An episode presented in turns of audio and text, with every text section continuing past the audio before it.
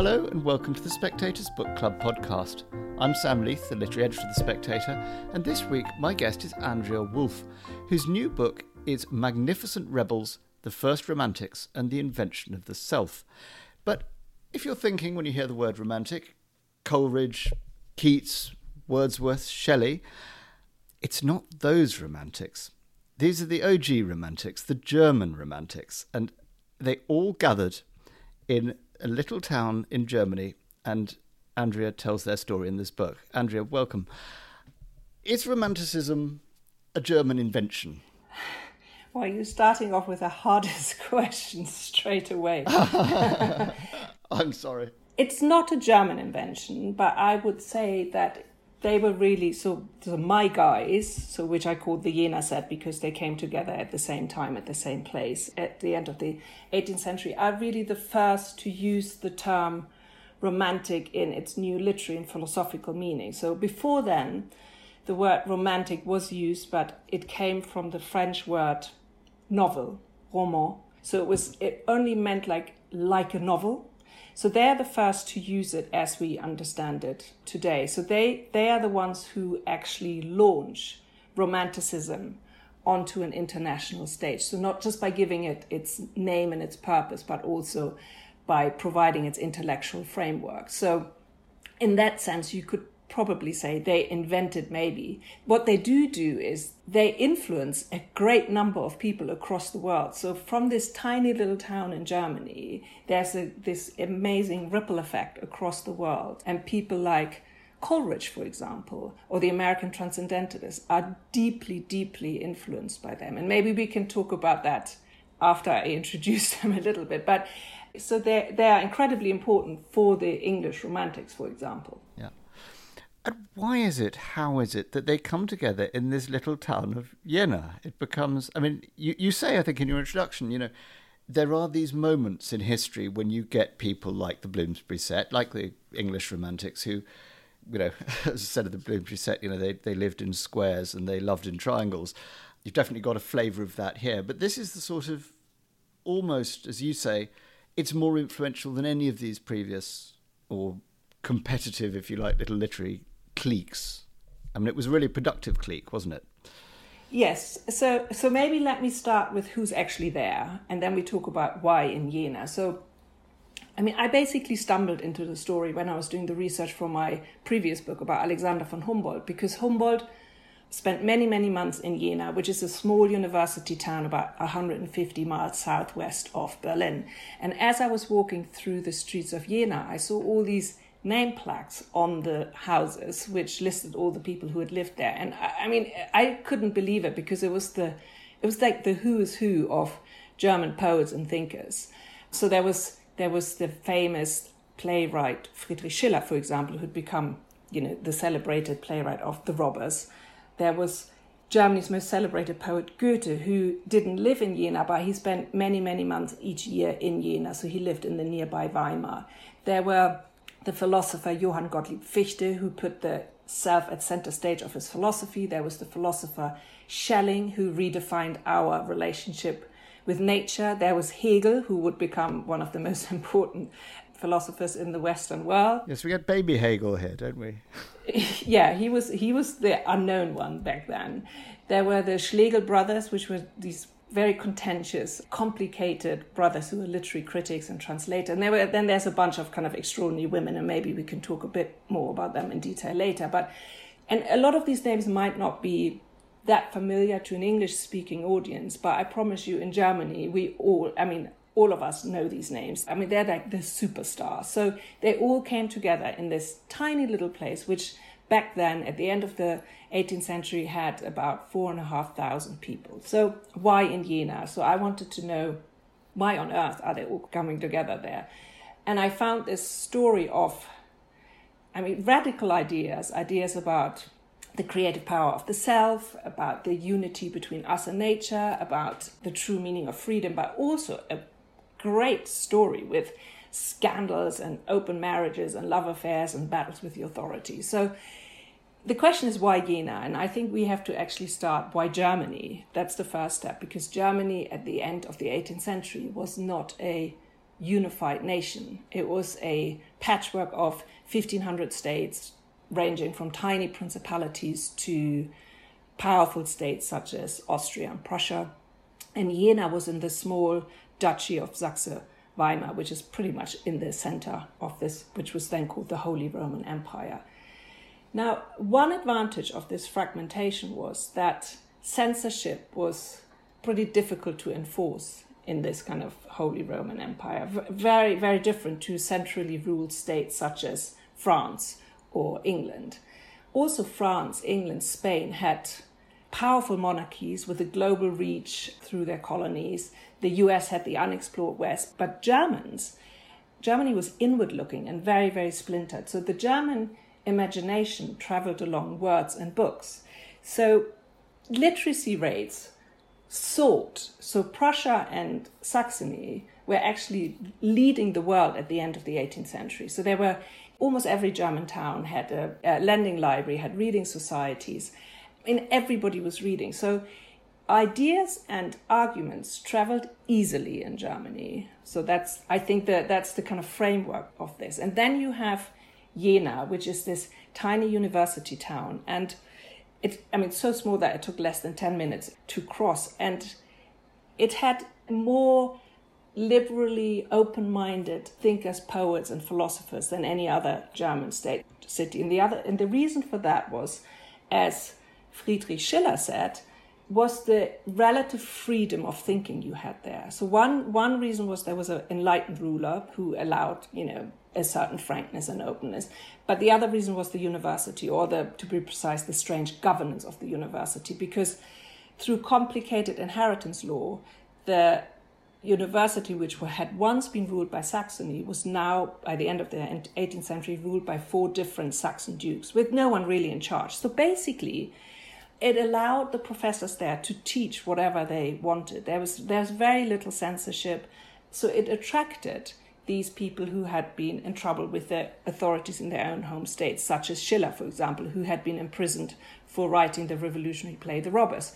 And the more of those people ended up there, the more they attracted them. So it became this very transient place where people came and left, and leaving behind kind of broken hearts and children born out of wedlock. There were a staggering of, I think, a quarter of all children born in Jena at that time were born out of wedlock. So it was an extraordinary place at that time. So it attracted all these visionary thinkers. So they all ended up there, and, and half of them lived together. So it's also the first commune in Germany, I think.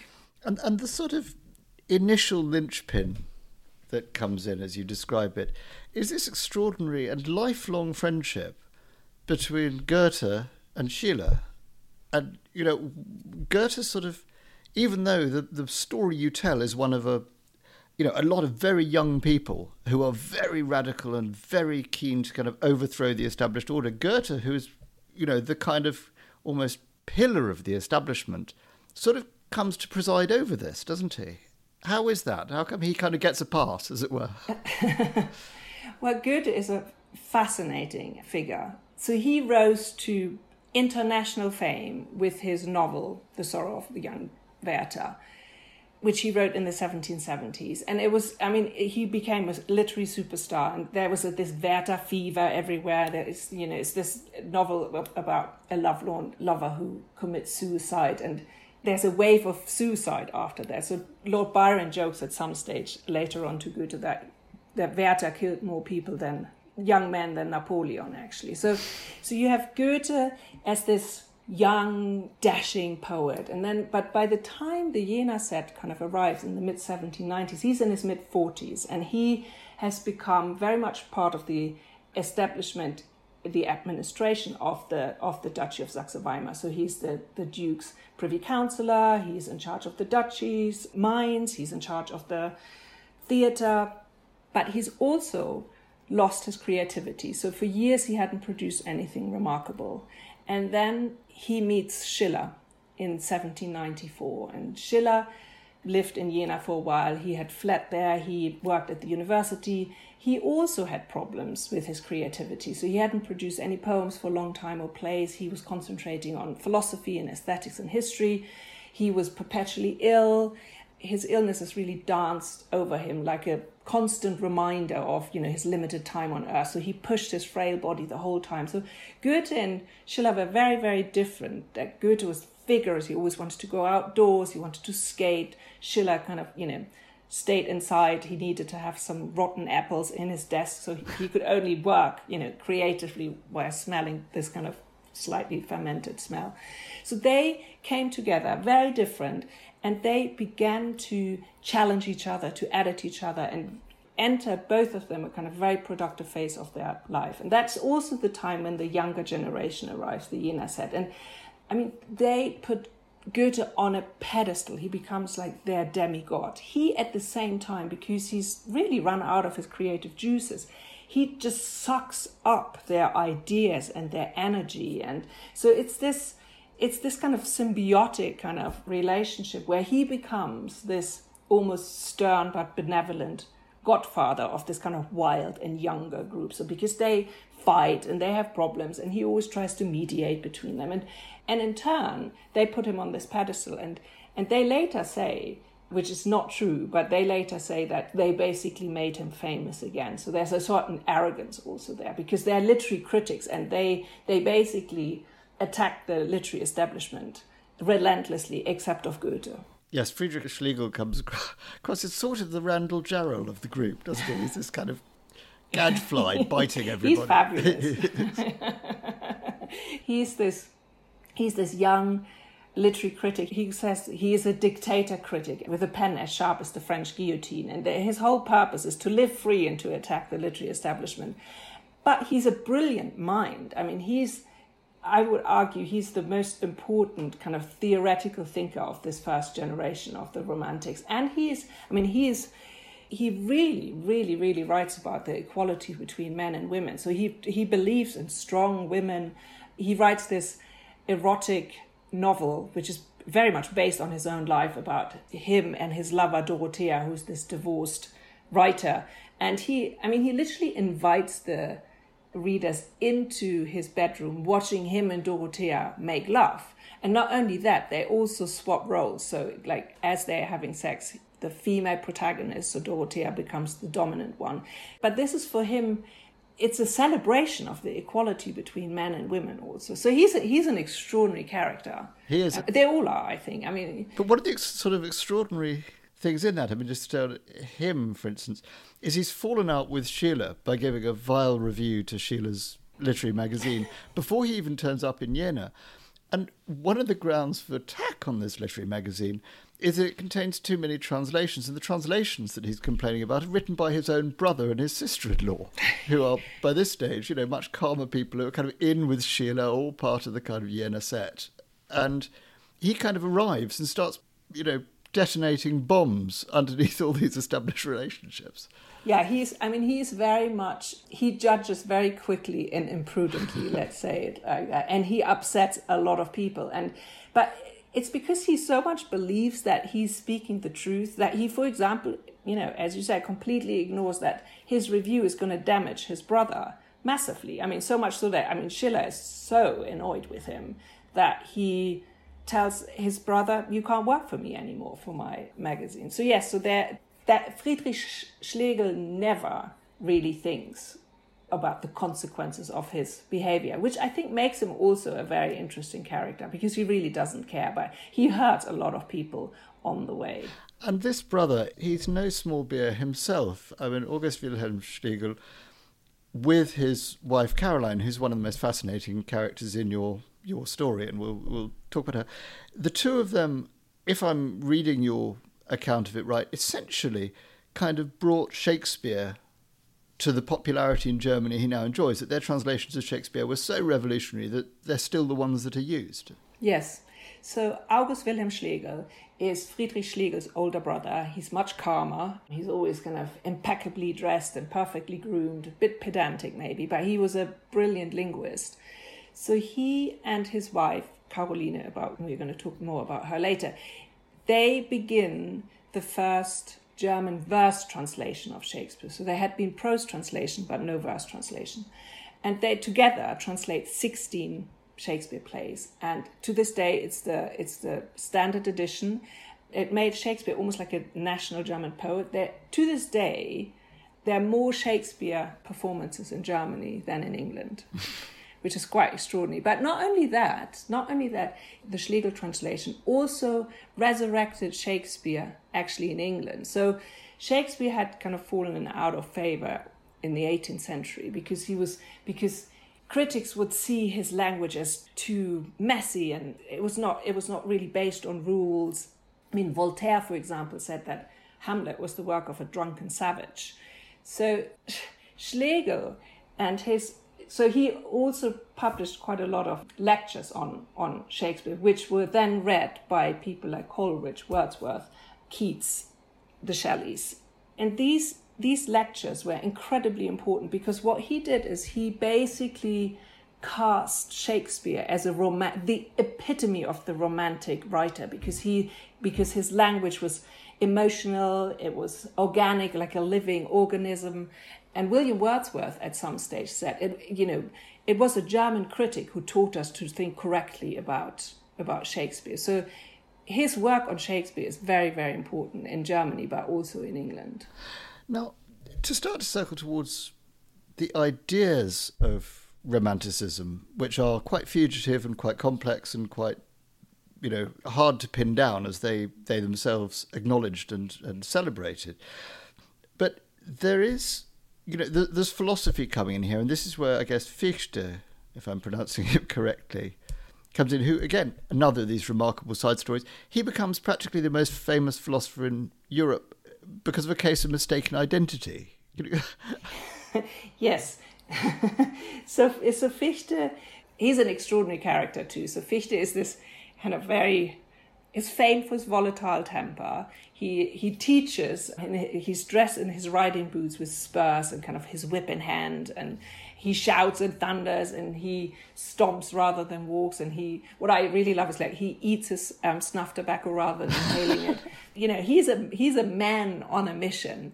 And as a young philosopher, he didn't have a lot of money, so he's working as a as a tutor, and he really hates it because he doesn't like the children and he doesn't like the parents. So, and he admires Immanuel Kant's philosophy. So he decides that he's going to make a pilgrimage to visit the philosopher. And in order to show his admiration, he writes a short treatise on religion, which everybody then, and he names it Critique of or Revelation or something like that. And but it's so he names it when he prints it very, you know, similarly to Kant's critiques, and kind of forgets to put his name on there. So everybody assumes it's the long-awaited work from Immanuel Kant about religion, and everybody writes about it and thinks it's absolutely brilliant. And then finally Kant kind of writes a retraction, writes to a very important um, literary magazine, says like, I did not write this, but honor, you know, honor to whom honor is due. This is a,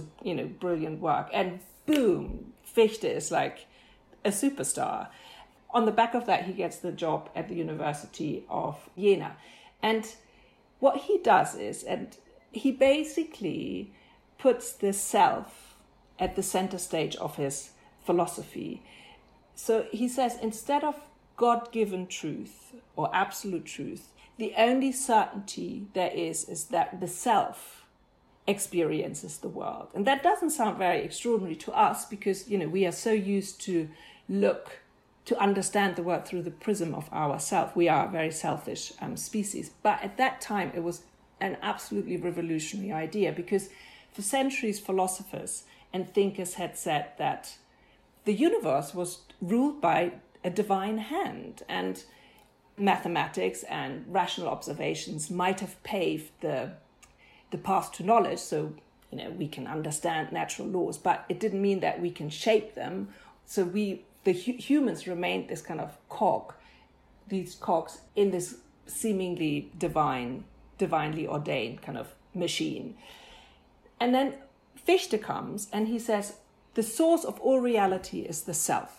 And that was an explosive idea. So he basically said the self posits its own being, which means the self brings itself into existence.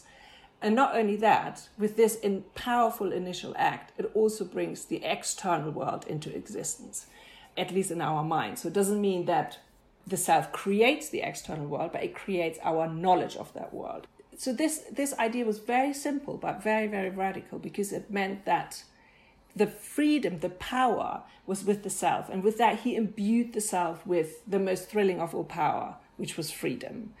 And that is really the center of this book, this tension between the breathtaking possibilities of free will and the pitfalls of selfishness. And it's a balancing act, which, of course, we are still walking today, but it's the beginning of the modern self. So that's what I'm arguing. That are the big philosophical ideas behind this book. So this individual experience becomes the guiding light of this group. Now, I'm interested a little in how that current of thinking kind of relates to some of the other stuff that was going on at the time, because, you know, obviously, as you say, it sort of takes a step on, or maybe someone say a step backward from Kant, you know, who's saying there's the self and there's the Ding and Sich, the reality, the thinginess of the things that are out there, which isn't, it's imperfectly available to the self. You know, Fichte's obviously being almost more solipsistic, at least apparently. But at the same time, a lot of your cast of characters, including particularly Goethe and Alexander Humboldt, were interested in the, the traditional Enlightenment pursuit of an un- knowledge about the outside world. They were doing science, they were interested in science, they were interested in finding ways that science could, you know, inform our understanding of, of the self, among other things. I mean, how did these currents kind of jostle along together? Because I, I suppose Fichte seems quite a sort of strict idealist in a way, doesn't he? So maybe like, let me backpedal a little bit to Immanuel Kant. So basically, Kant's philosophy was really about the possibilities of how do we gain knowledge of the world. And he what he essentially said is that we live in two worlds. One world is our subjective internal world, and the other world is the external world, which is the thing in itself. And he said we will never truly understand this world because we always see this external world through our senses and through the lens of our mind, the categories in our mind. So time, space, causality are all things how we see the outside world. And it's almost that our mind and our senses are like tinted sunglasses through which we see the world. Now that could be very frustrating if you are a scientist, but what it also did is it put the emphasis on the self, on your subjective view. So although I will never understand the real, true nature of the thing in itself, I still have an understanding of the world. And it's through the lens of my mind. So the mind becomes more powerful. So that's the first step to Fichte's philosophy. But it is also something that is very important for Goethe, for example. So Goethe is a scientist and a poet. Goethe is very much interested in color theory. And he says, well, Newton basically got it all wrong, because he said, you know, there's like light that goes through a prism, glass prism, and then it's kind of split into all these colorful, into the different colors. And Goethe says, like, no, that's not true. You know, the eye is very important. The subjective view of the eye in the creation of color is very important. So, and for Alexander von Humboldt, the time he spent in Jena changed him. So he, he arrived in Jena as a young man, as a, you know, very much an enlightenment, enlightenment scientist who believes in rational observation and experiments and all these things and scientific data. And he leaves with a much greater emphasis on the self. And that makes Humboldt the extraordinary scientist he is, because Humboldt, for the rest of his life, would always say, in order to truly understand nature, we have to use imagination. So imagination becomes, for all of them, the most important faculty of the mind. And that doesn't mean that it becomes like this kind of, you know, fuzzy, emotional kind of thing. But they say imagination is as important as rational thought. So they don't, because a lot of people think that the Romantics are these kind of like brooding, you know, lovelorn kind of woozy emotional types, but it's not true, you know, at all. In the beginning, it was not like that. What they said is that, and they didn't turn against rational thought, but what they said is like, we should poeticize the sciences. So they wanted to transcend these boundaries. So Friedrich Schlegel, for example, says he wanted to make, turn physics and mathematics into music. And he said, I want to make Euclid singable. So they're trying to do something that is actually happening more and more in science today, which is kind of bringing together these kind of different disciplines. Now, actually, you, you saved sidebar, but, you know, th- that sort of imaginative approach to the world, you can actually see it in the travel writing of this and the following century, that actually the way people experience, you know, going somewhere else changes. How is that? So in order to talk about that, I think we need to talk a tiny little bit about Friedrich Schlegel, who was another philosopher there, who basically said, Fichte's focus on the self is not quite right. He says that the self and nature is actually one. So instead of dividing the the world into into mind and matter, as philosophers have done for centuries, he, he says that's not true. Everything is one. So there's, in the living and in the non-living world, there's one underlying principle. So everything from frogs to stones, from insects to birds, from humans to rivers, everything is connected into one living organism, which is something that becomes very important for Alexander von Humboldt too. And he said that there's a bond between the self and nature. Self and nature is identical. And because it's identical, he says, so being in nature also means that it's always a self-discovery. So being in nature, like, you know, walking through a forest, scrambling up a hill, means we learn something about ourselves. And this is this philosophy of oneness becomes the heartbeat of Romanticism. It's very important for people like Coleridge, for example. But it also, and, and this change we can see in the travel accounts. So in the earlier eighteenth century, you have these travel accounts which, you know, a learned traveler will sit in his carriage and he looks through the carriage window onto the landscape and he describes it really through the prism of his learning. It's it's a bit, you know, you show off what you know. It's the same with architecture and art. But then you have the young romantics, and suddenly walking in nature becomes something that is so important. So they begin to, you know, scramble up mountains, they stay the night in forests, they walk along kind of moonlit paths. So all of that becomes part of their discovery of themselves in nature. And you have poets like Wordsworth and Coleridge, for example, who become walking poets. So they actually compose their poetry by being outside. So the, this philosophy of oneness is really the center of, of Romanticism. Now, you mentioned Wordsworth and Coleridge again. There is that, that question of not necessarily who first minted the term, but as you put it, the I think the sort of ground zero of Romanticism in the German-speaking world was the publication of this magazine Athenaeum, in which we get Novalis's fragments, we get all sorts of stuff from the August Wilhelm Schlegel, and it happens at almost exactly the same time as Literary Ballads is published in Britain. Now, is that sort of like, you know, the light bulb being invented twice? I mean, because it's after that, isn't it, that that Coleridge really makes his German expedition and starts to learn German and to translate and to read Schelling and, you know, read Fichte and so on. I mean, is it that, that essentially they rationalised afterwards but thought of the same thing at the same time? I think very often when big intellectual changes happen, it's because something is like in the air. You know, it's not just, it happens very often in several places at the same time. Very rarely you have like this one person you can say like, he's inventing this and this, or he's discovering that and that. I mean, look at the, the theory of evolution and Darwin and Wallace, for example. There's something in the air that's changing. And one thing is, of course, that there's a certain disenchantment with this newly rationalized world. So you have a world in the Enlightenment where Enlightenment scientists and thinkers celebrate rational thought, observation, experiments. You have scientists who, you know, peer down microscopes to understand the minutiae of life. They lift up their telescopes to understand our place in the universe. They dissect human bodies. They classify plants and animals to impose order on the world. Physicians inoculate against smallpox. The lightning rod is invented. Steam engines are invented. So you have this increasingly rationalized world, which creates a certain distance to nature. So nature becomes something that has to be observed from a so-called objective perspective.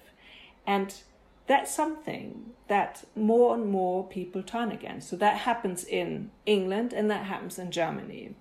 But what happens when, in seventeen ninety-eight, when the Jena set publishes their first issue of the Athenaeum, you have it first together in print, I would say. So that's a it's not the light bulb moment, but it's the moment when it's actually set down, printed, and and people read it and people start talking about it. So I think in that sense, it's important. It's also the attempt to try to explain what Romanticism is. That's also, it's on the very pages there that the word romantic is first used by the Jena set. So I think it's it's very important, but it's also Romanticism as they describe it is very, it's very confusing. When I was trying to, you know, write about it, it's just like, it's impossible to explain. So today, when we think about Romanticism, we, you know, it evokes images of, say, a lonely figure in a moonlit forest, or poems with lovelorn lovers. Yes, Caspar David Friedrich has a lot to answer for.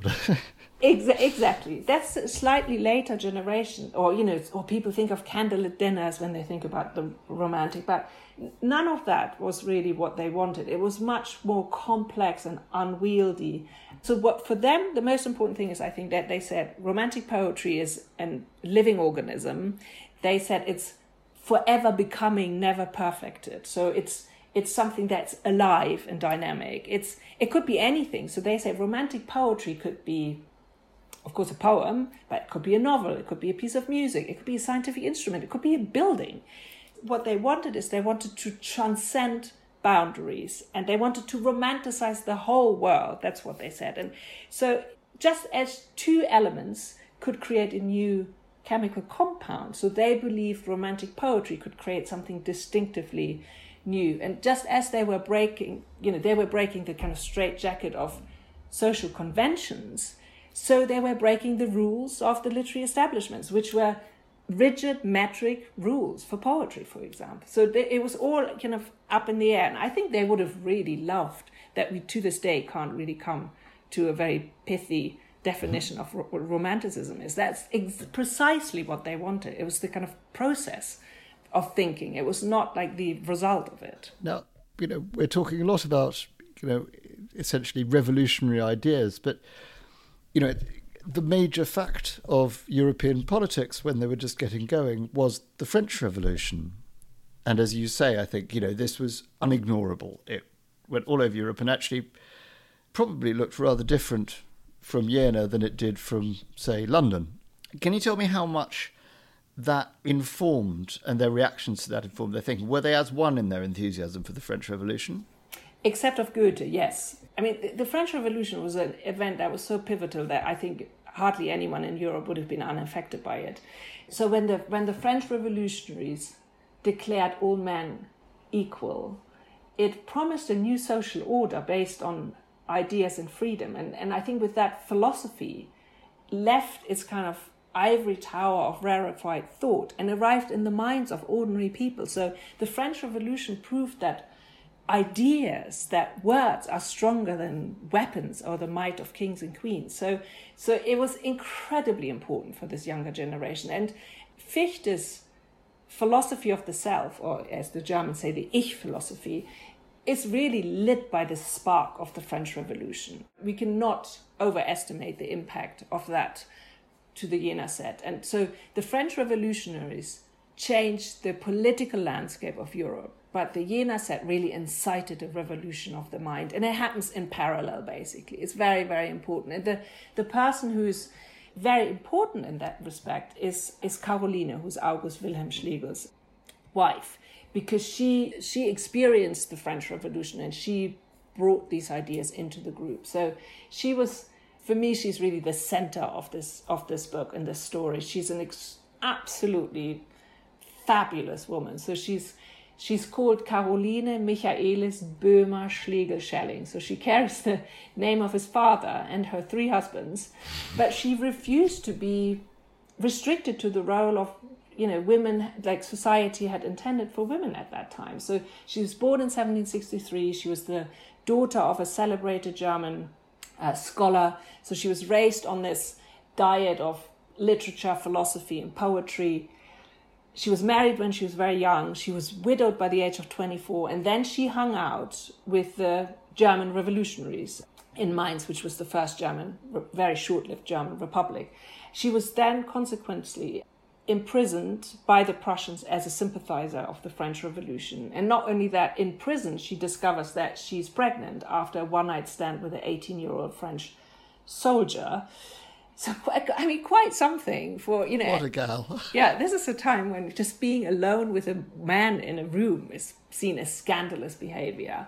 Then after her imprisonment, she zigzags through Germany. She's an outcast. She's called a revolutionary whore. And then August Wilhelm Schlegel comes to her rescue because he had loved her for a long time. She was beautiful. She was witty. I mean, she's men just fell for her. So he marries her, gives her a new name, and with that a new beginning, and takes her in seventeen ninety-six to Jena, where she really becomes the heart and mind of the Jena self. So she creates the physical space where they all meet and party. But she's also, she she's, for example, the editor of the Athenaeum. She writes reviews under her husband's name, and she translates with August Wilhelm Schlegel the sixteenth Shakespeare play. So she's incredibly important. And she's super clever and super witty, and she is absolutely refusing to, you know, to be a demure housewife, as everybody, you know, at that time would expect from women. Yes, and there's a bit where you mentioned that Friedrich, her brother-in-law, had a crush on her originally as well, that there's a sort of... I mean, that seems to have gone slightly on the down low, but then as time proceeds, his wife, and I don't know whether that's the subtext to it, Dorothea. Actually, do, do they marry? They do. I can't remember whether they marry now. They do marry, but not in my book. They marry later. They marry in the epilogue. Oh, sorry, they marry. But his later girlfriend, Dorothea, takes against her terribly, and there's a there's a real sort of, you know, in-family needle there, isn't there? Yeah, so...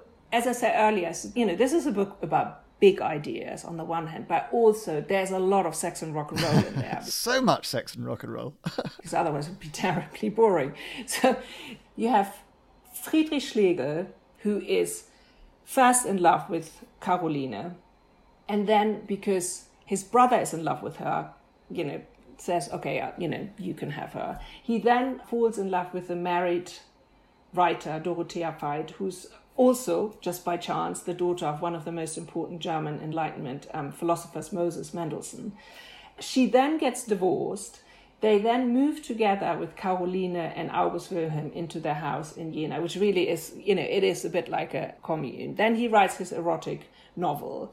And then you have Caroline, who has, you know, her child after this one-night stand, who then marries August Wilhelm, who then... August Wilhelm and Caroline have arranged this kind of open marriage. So they both have affairs. So she then has an affair with Friedrich Schhelling, who's the this this younger philosopher, who's twelve years younger than her, who's a friend of everybody. Um, then August Wilhelm says, like, you know, laughs about the affair and says, you know, he doesn't really mind because he has his affairs. And he says, and anyway, you know, Caroline is not done yet. You know, in time she will move on to younger men. There's, you know, the next one is still wearing his little sailor suit. It is such a confusing mess. Who's sleeping with whom? That August Wilhelm is a very low temperature character, wasn't he? Yeah, he was very calm. He was very calm. Yeah. And then in the end, they all fall out. Which is maybe unsurprising if you have a group of rebellious young men and women who have declared the self as the supreme ruler of the world, that you end up with inflated egos and with self-absorption. So it all goes horribly wrong then, because Friedrich, Friedrich Schlegel is basically pissed off that Caroline has an affair with Schelling, probably because he would have liked to have one.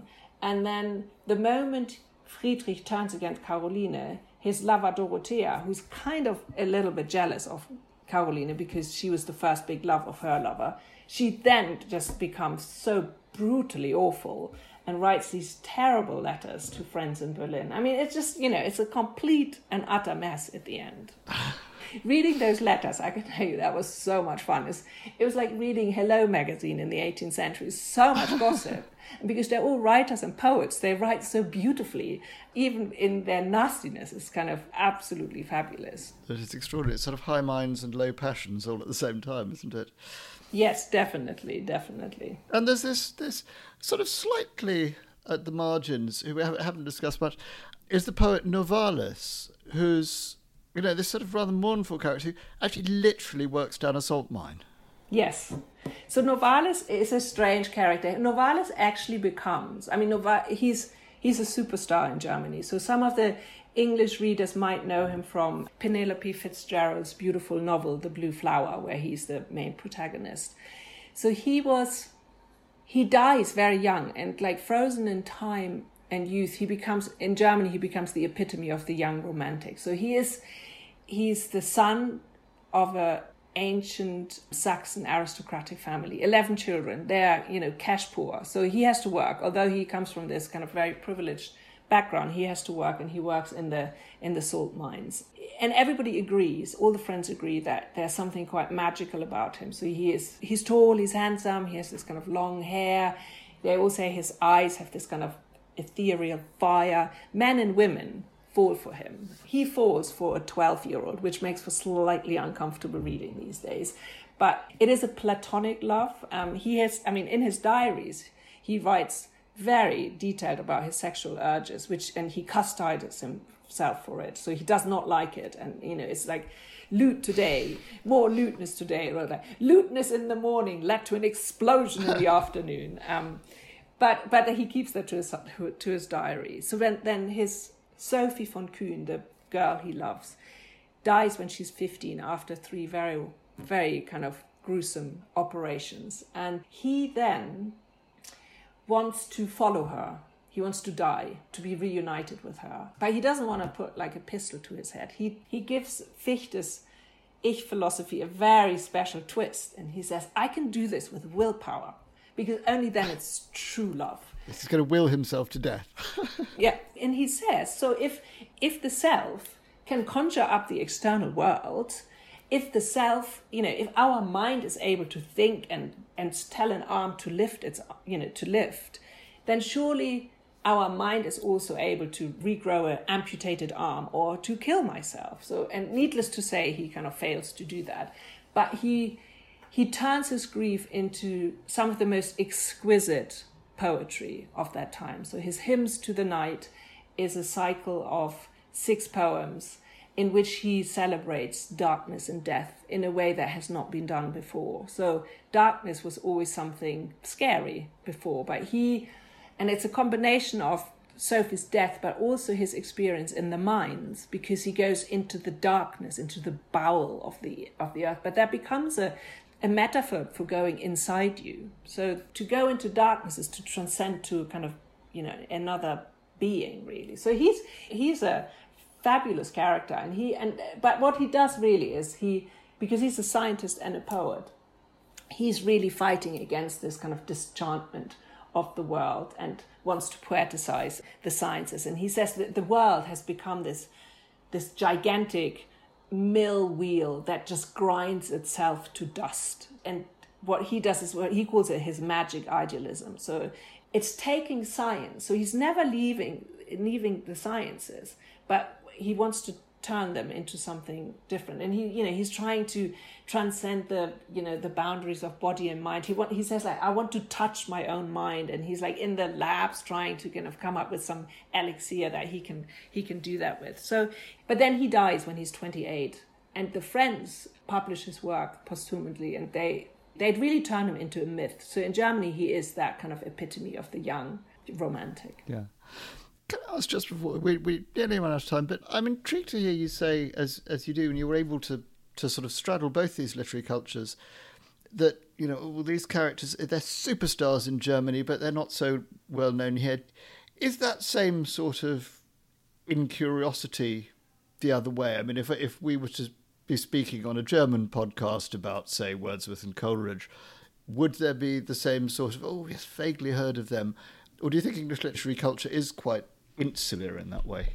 Mm, I, I actually don't know, because I've lived in England for thirty years. So what I do know is that, for example, when I was doing the book about Alexander von Humboldt, and there was a whole section about his influence on, on Henry David Thoreau, was that, I mean, some Germans know him, but he's not as big as he is in the English-speaking world. So maybe he, like Coleridge and Wordsworth, are not that famous in Germany. But I, I honestly, I can't, I can't answer that question. No, it's just interesting. There's so much traffic, you know, in the sense, I mean, through Coleridge above all, but, you know, there is a sense that in this century people were really alive to cross European intellectual currents. Has that sort of stopped? Well, I don't know if it has stopped, but, you know, certainly at the beginning of the twentieth century, no one was that keen anymore on German literature. and philosophy. So, you know, the heydays of German thinking. I mean, World War One, yes, not great, but then with Hitler, basically, that that ended. So it felt quite strange for me to kind of go back to it, because I'm, you know, I'm I'm German, but I left Germany a long, long time ago because I have a big problem with our history. And it was it was strange writing a book that was kind of celebrating German culture, but it's kind of, you know, it was so much earlier. But what I find fascinating is how their ideas actually travel. So you have, at that time, still people, a lot of people who learn German. So, for example, Coleridge leaves England in seventeen ninety-eight to travel to Germany for two reasons. One is he wants to meet his heroes in Jena, and he wants to learn German, and, you know, very annoyingly for a historian, he runs out of money, so he never makes it to, to Jena. Damn him. But he learns German. And he, after ten months, he leaves. He returns to England with a trunk full of philosophical books. And the time in Germany really changed him. So he, he arrived as an English poet, but he leaves with a with the mind of a philosopher. And after that, he reads all the stuff that's coming out of Jena, so Fichte's philosophy, and but he's in particular influenced by Schelling's work, this kind of philosophy of oneness, the unity between us and nature. And he's so obsessed by it that he translates pages after pages after pages of Schelling's work and passes it on as his own work. So when Coleridge publishes his literary um, autobiography... It was a bit naughty like that. His friend De Quincey accuses him of like barefaced plagiarism and says like the whole essay is a verbatim translation of Schelling, which was a little bit exaggerated. This is the Biographia. Yeah, exactly, the Biographia Literaria. And, yeah, yeah. and he does the same with August Wilhelm Schlegel's lectures on, on Shakespeare. So Coleridge lectures on Shakespeare, and he just, you know, uses in large parts Schlegel's lectures and just translates them and pretends it's his work. So So you have that, and then you have the American transcendentalists who also are very influenced and who read most of the work also in German. So, you know, one of the things that's not happening now anymore is like not that many people speak German anymore. But the ripple effect was huge that was coming out of coming out of Jena. Fantastic. Well, English Romanticism, imitation is the sincerest form of flattery. It's true. Andrea Wulf, thank you very much indeed for your time.